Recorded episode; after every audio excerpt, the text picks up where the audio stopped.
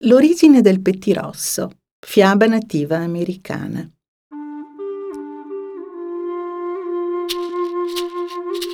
C'era una volta un vecchio che aveva un unico figlio.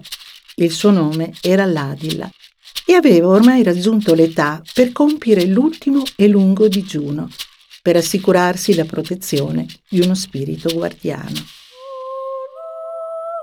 Il padre aveva grandi ambizioni per suo figlio ed era certo che avrebbe superato tutti gli altri in tutto ciò che la sua gente riteneva essere grande e saggio.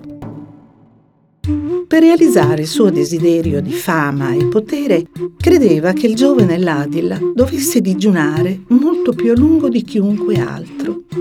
Ordinò quindi al figlio di prepararsi con grandi cerimonie per l'importante evento. Dopo che questi ebbe trascorso molte ore nella capanna del sudore, che doveva prepararlo e purificarlo per la comunione con il suo spirito buono, gli ordinò di sdraiarsi su una stuoia pulita, in una piccola capanna riservata appositamente per lui. Gli ordinò di sopportare il digiuno con coraggio e gli promise che allo scadere del dodicesimo giorno avrebbe ricevuto il cibo e la benedizione di suo padre. Il ragazzo si attenne scrupolosamente all'ordine e giacque con il viso coperto, aspettando con calma l'avvicinarsi dello spirito che avrebbe deciso della sua buona o cattiva sorte per il resto della sua vita.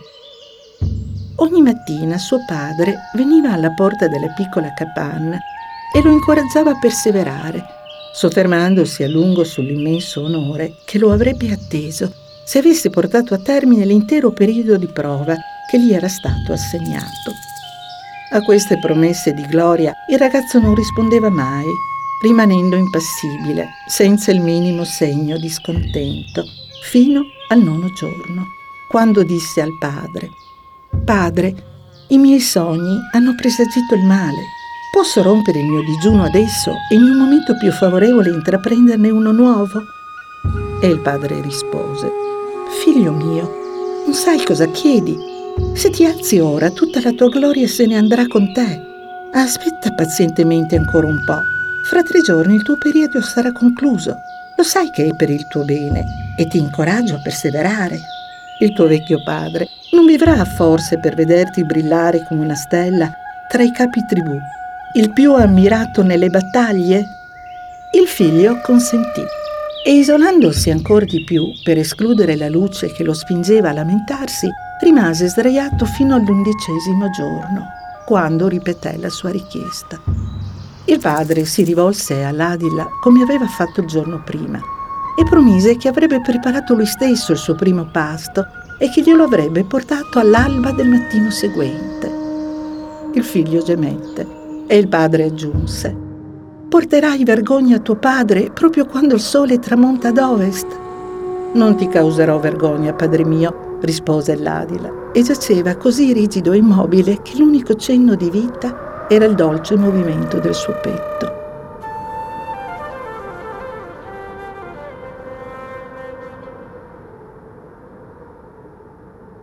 Alla primavera del giorno, la mattina seguente, il padre, felice di aver raggiunto il suo scopo, preparò un pasto per suo figlio e si affrettò a portarglielo. Giunto all'uscio della piccola capanna, fu sorpreso di sentire suo figlio parlare da solo. Chinò l'orecchio per ascoltare e, guardando attraverso una piccola apertura, rimase ancora più sbalordito quando vide suo figlio dipinto di rosso vermiglio su tutto il petto, mentre diceva a se stesso Mio padre ha distrutto il mio destino di uomo non ha voluto ascoltare le mie richieste, mi ha spinto oltre le mie tenere forze, ma sarà lui a perdere.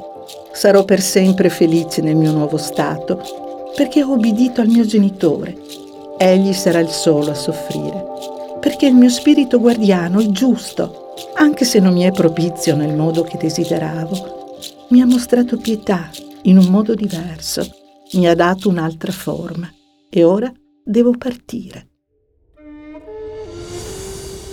Quel momento il vecchio irruppe esclamando Figlio mio, figlio mio, ti prego, non lasciarmi. Ma il giovane con la rapidità di un uccello era volato in cima alla capanna e si era appollaiato sul palo più alto perché era stato trasformato in un bellissimo pettirosso dal petto vermiglio. Guardò suo padre con gli occhi raggianti di pietà e si rivolse a lui come segue. Non rimpiangere, padre mio, il cambiamento che vedi. Io sono felice. Sarò sempre amico degli uomini e starò vicino alle loro dimore anche se non ho potuto soddisfare i tuoi desideri come guerriero, ti risarcirò come messaggero di pace. Ti rallegrerò con le mie canzoni e mi sforzerò di ispirare negli altri la gioia che ora sento nel cuore. Questo ti compenserà per la perdita di gloria che aspettavi.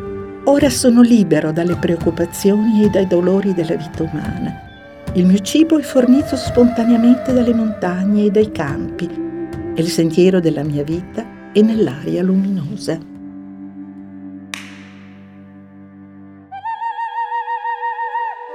Poi, allungandosi in punta di piedi, deliziato dal dono delle ali, l'anila intonò una delle sue canzoni più dolci e volò via, scomparendo in un bosco non troppo lontano.